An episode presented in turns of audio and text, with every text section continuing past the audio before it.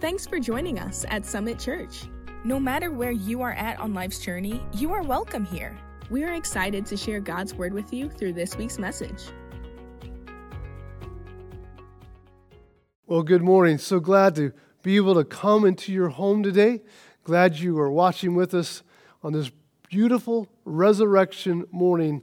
Some would call it Easter. No doubt an incredible day. Well, I know there's a lot of people in our community that are not able to go to a church building this morning because they're closed. But there's one good thing that we can share this morning, and that is that the tomb is empty and Jesus has come out as well. And so we're just going to take a few moments this morning and just sit back and visit and talk and share a few scriptures and a few thoughts and perhaps this morning the Lord will speak to you in an incredible way and minister to your heart during these, well, some times that we've never been through before, unprecedented in so many ways. I know, and definitely in my lifetime, never been through something quite like this as we have been experiencing. I want to ask you a question this morning, if you could answer this maybe in your own heart. But what do you think is and could be voted as the greatest event in history. What are some of the greatest things that have ever happened? We think back through time, and we could go all the way back, maybe to the printing press. What an incredible invention that was. Um, massive amounts of Bibles being pushed out as a result of that, an incredible explosion of the gospel of the kingdom of God into the world at that time. And maybe some would say, well, I would have to say the greatest event or invention would be maybe the automobile. Perhaps it would be um, the transatlantic flight across the Atlantic Ocean for the first time. Some would say maybe the discovery of the North Pole, or maybe it was the um, mountain climbed called Everest for the first time, or maybe the first heart transplant, or the light bulb that was invented, or maybe the discovery of America. Lots of incredible moments back through our time, back through history, and we've all been blessed by those events, no doubt. But I would have to argue this morning and say that there is beyond a shadow of a doubt the greatest event that's ever taken place in the history of the world was a little more than 2,000 years ago the resurrection of a man who said he was going to be resurrected.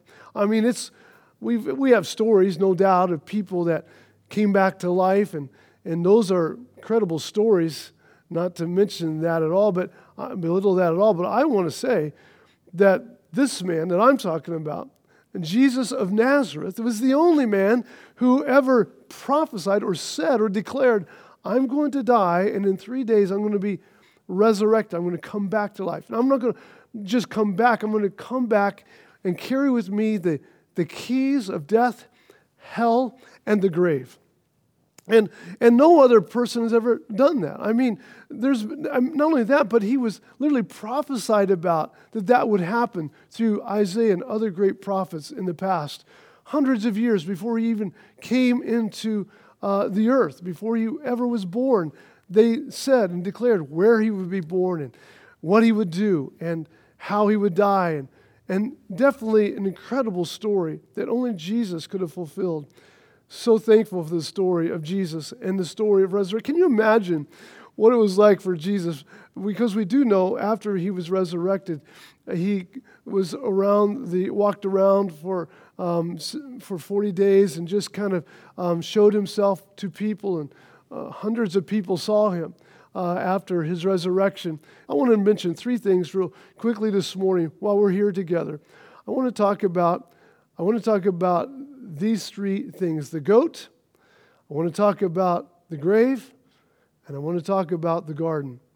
The goat, the grave, and the garden. All three things all tie in to what happened on this particular day 2,000 years ago.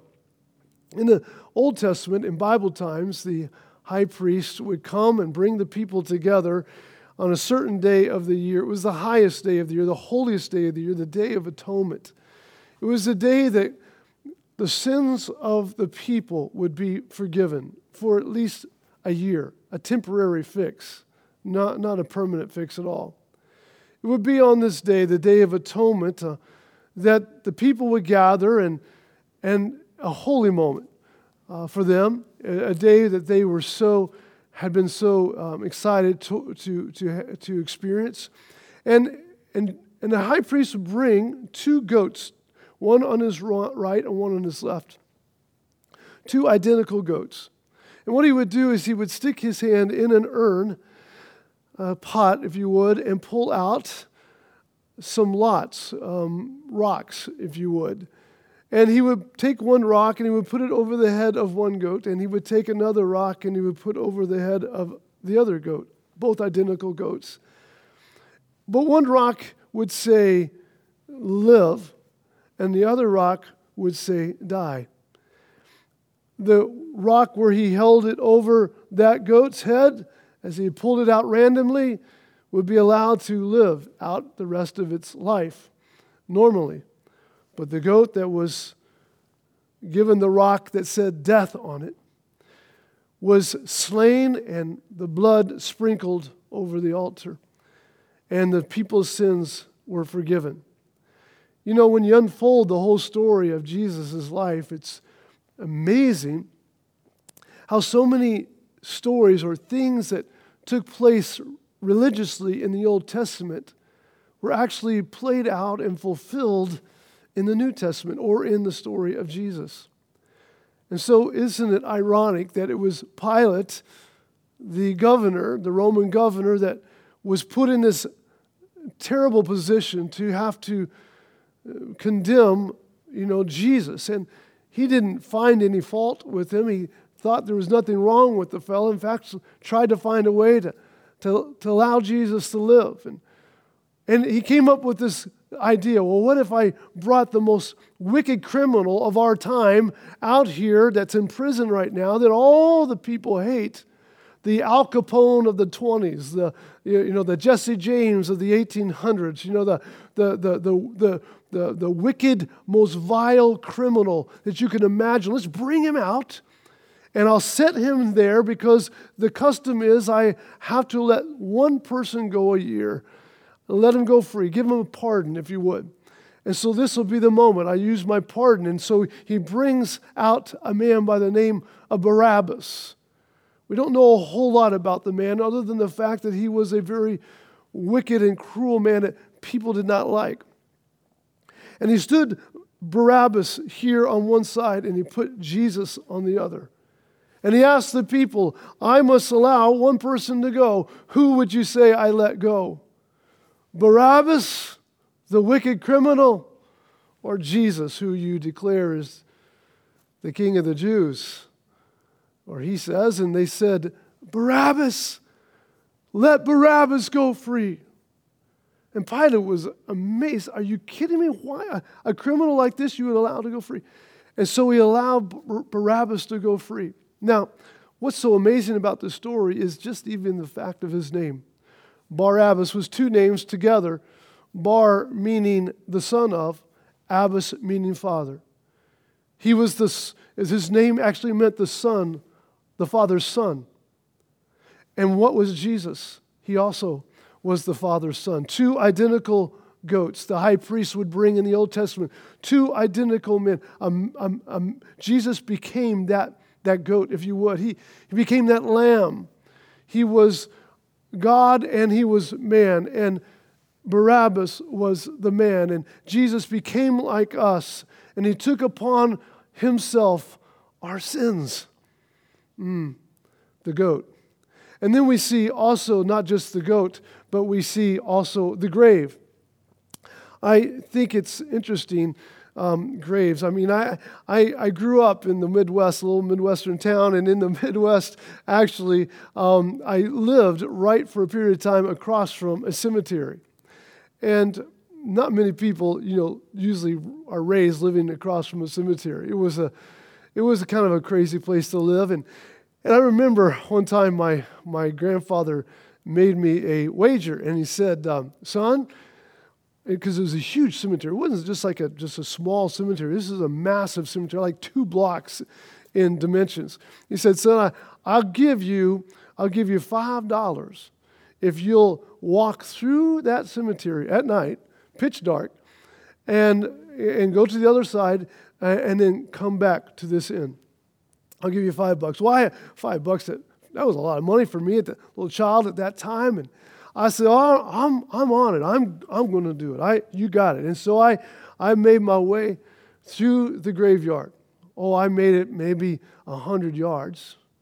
And I'm telling you what, every fear known to man began to crawl up into my heart and it began to cross my mind, and my hair stood back up inside my everything seemed like it was making noises around me. And I could, it was like shadows everywhere, big, huge monuments and things like that.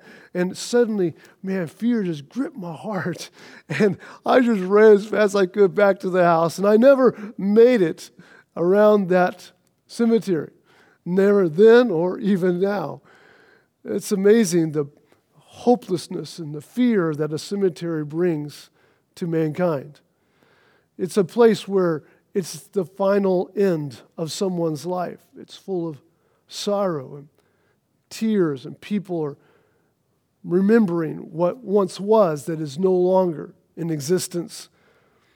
It's where life ends and joy ends, and it's not a place that you would go on a vacation, is it?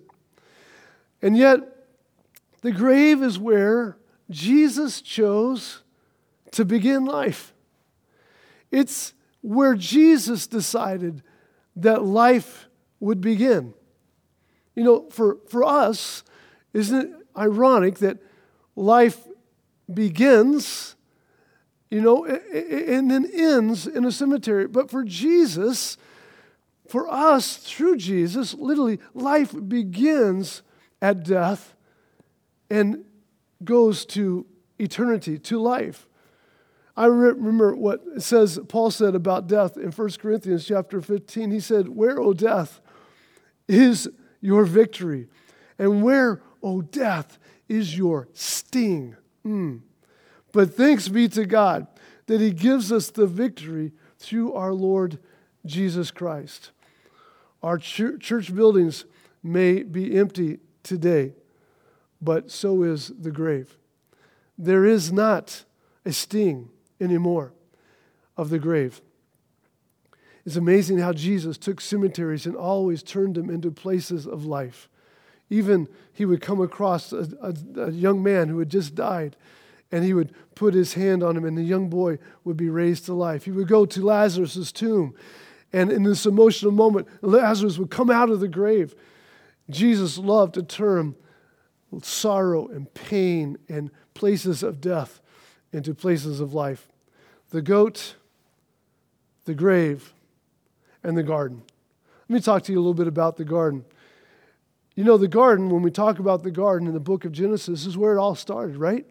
For man, it all started in the garden. It's where, it's where Adam and Eve were created. It's where God said, I want you to take this place here and I, w- I want you to take dominion. I want, I want you to do something with it that's significant. I'm going to give you my authority to take this place that's right now um, needs structure and it, and it needs your attention. And I want to give you a job. And I want to ask you to take this garden and make it something profitable. And that was exactly what they were called to do and what they did. And they did it every day with the presence of God. In the cool of the day, the Lord would come and literally walk in the garden with Adam. And they experience His glory and His presence all the time. Hmm. It all started in the garden. I don't think it's by accident that when we read, like the book of John, chapter 20, Mary, who loved Jesus, many believe Mary was the one that had been caught in adultery, that Jesus had bent down and wrote in the sand and, and got back up with all of her accusers gone. And they believe it was this Mary that came to the tomb the third day after Jesus had died to bring, you know, some flowers, to bring some kind of a, you know, a, um, you know, appreciation, uh, you know, like as most people would do at a cemetery. uh, to people that they love to go and visit, and they remember and they, they cherish those moments.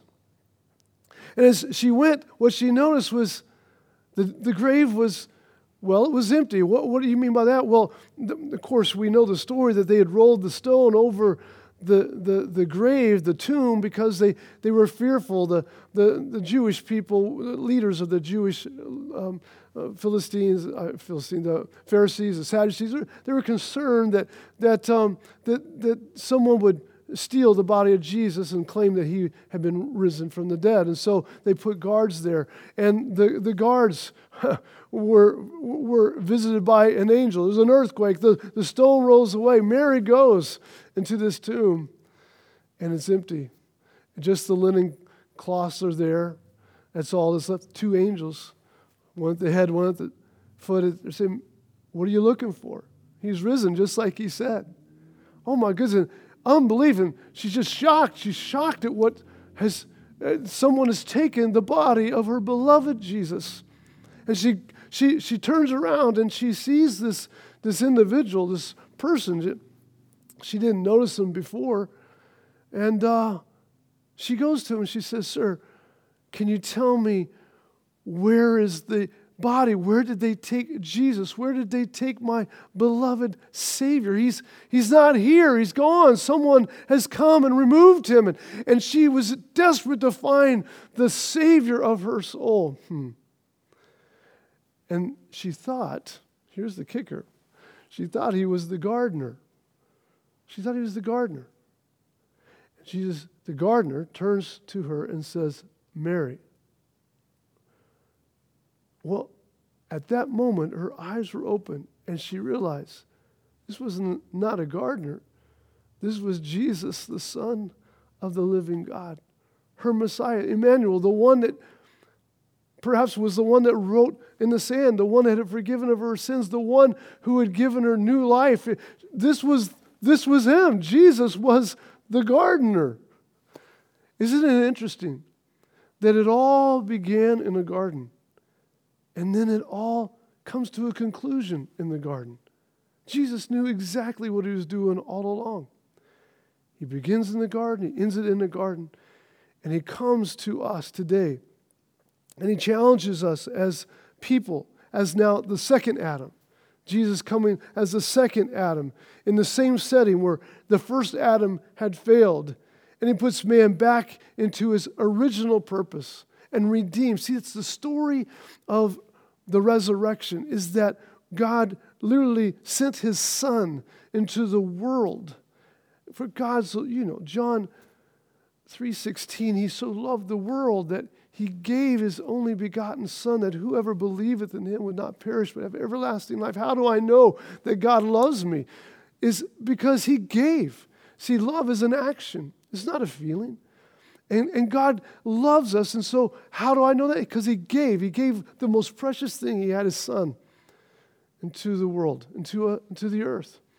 So we could be bought back, so we could be redeemed. So, our relationship, get this, that our relationship with God could be restored again. That's the whole purpose of life, is to walk in life with our Creator, God the Father.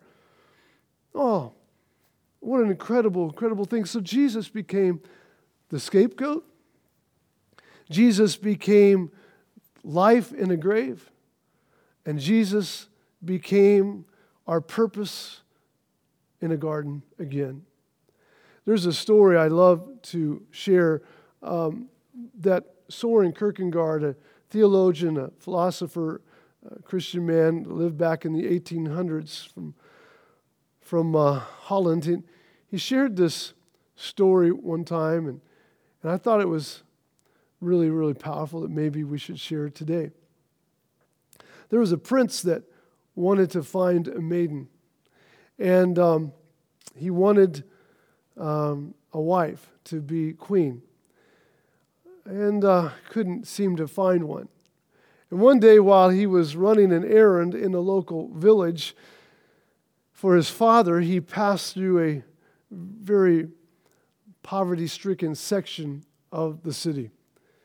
And as he glanced out the windows of his carriage, his eyes fell upon the most beautiful, elegant, pleasant maiden he'd ever seen in his life. The problem was she was a peasant. She was not um, of the class that he was. And during the ensuing days, as life unfolded, he would often pass through this part of the city and quite often looking for this particular young maiden that he had seen uh, weeks before.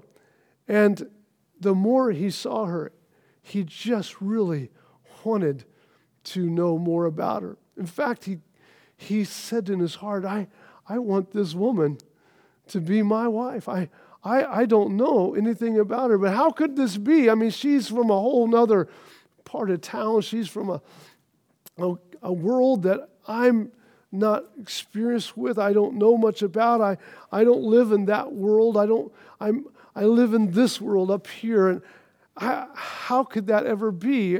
How could we ever connect? Hmm. It's a problem. How could I ever seek her hand? Well, he thought to himself, I, I have power, I have authority. I guess I could order her to marry me. I mean, I have that kind of legislative power. I could command her to uh, become my wife, and I could um, expect that to happen, and I could write it into some kind of a decree and hand it to her, uh, or have someone hand it to her and bring her to my palace. But, but even a prince doesn't really want to have a wife that is married to him because she has to, right? He thought, no, I, I don't think that would be the right approach.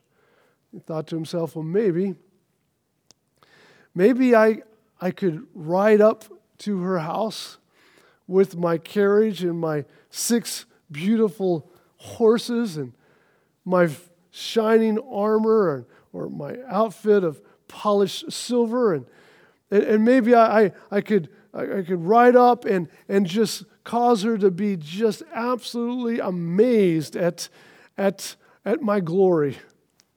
But then he thought to himself, well, well, if I did that, then perhaps the only reason she would give her hand to me would be because she simply was overwhelmed with my splendor. There's got to be a better plan, there's got to be a better way. So the prince came up with another solution. He decided that he would take off his kingly robe and he would move to the very community that she lived in that he would not enter into that city with his crown or with his prestige, but he would put on the very garb of a peasant. And he would live among the people and share their interests and learn their language and share their concerns and talk their talk and become just like them. And in time, the maiden met him.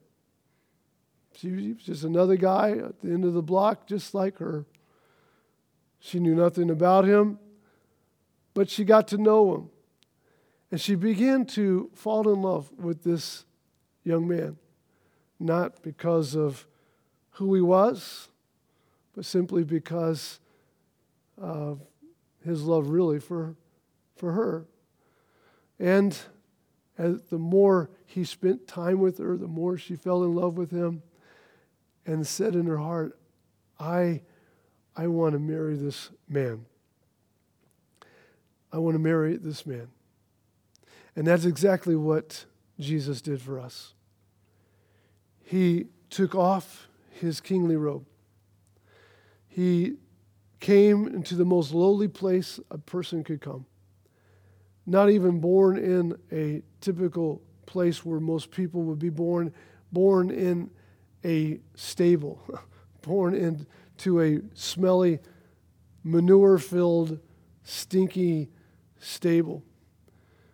And he was born there and took upon himself and wrapped, they wrapped him in milk rags They wrapped him in, in, in, in cloth that, the, that not even other babies would be wrapped in. He, he came in the most humble beginning that anybody could ever come in. And he did that for you. And he did that for me. He wanted to walk the walk that we walk. He wanted to talk the talk that we talk. He wanted to feel the feelings that we feel.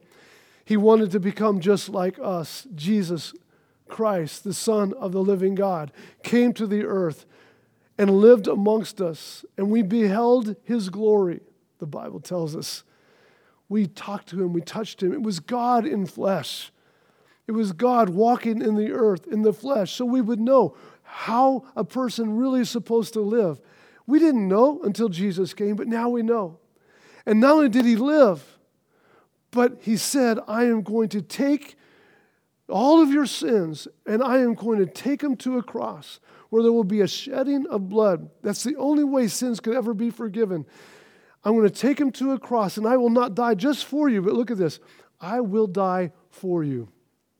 And Jesus died for you and he died for me to be our Savior.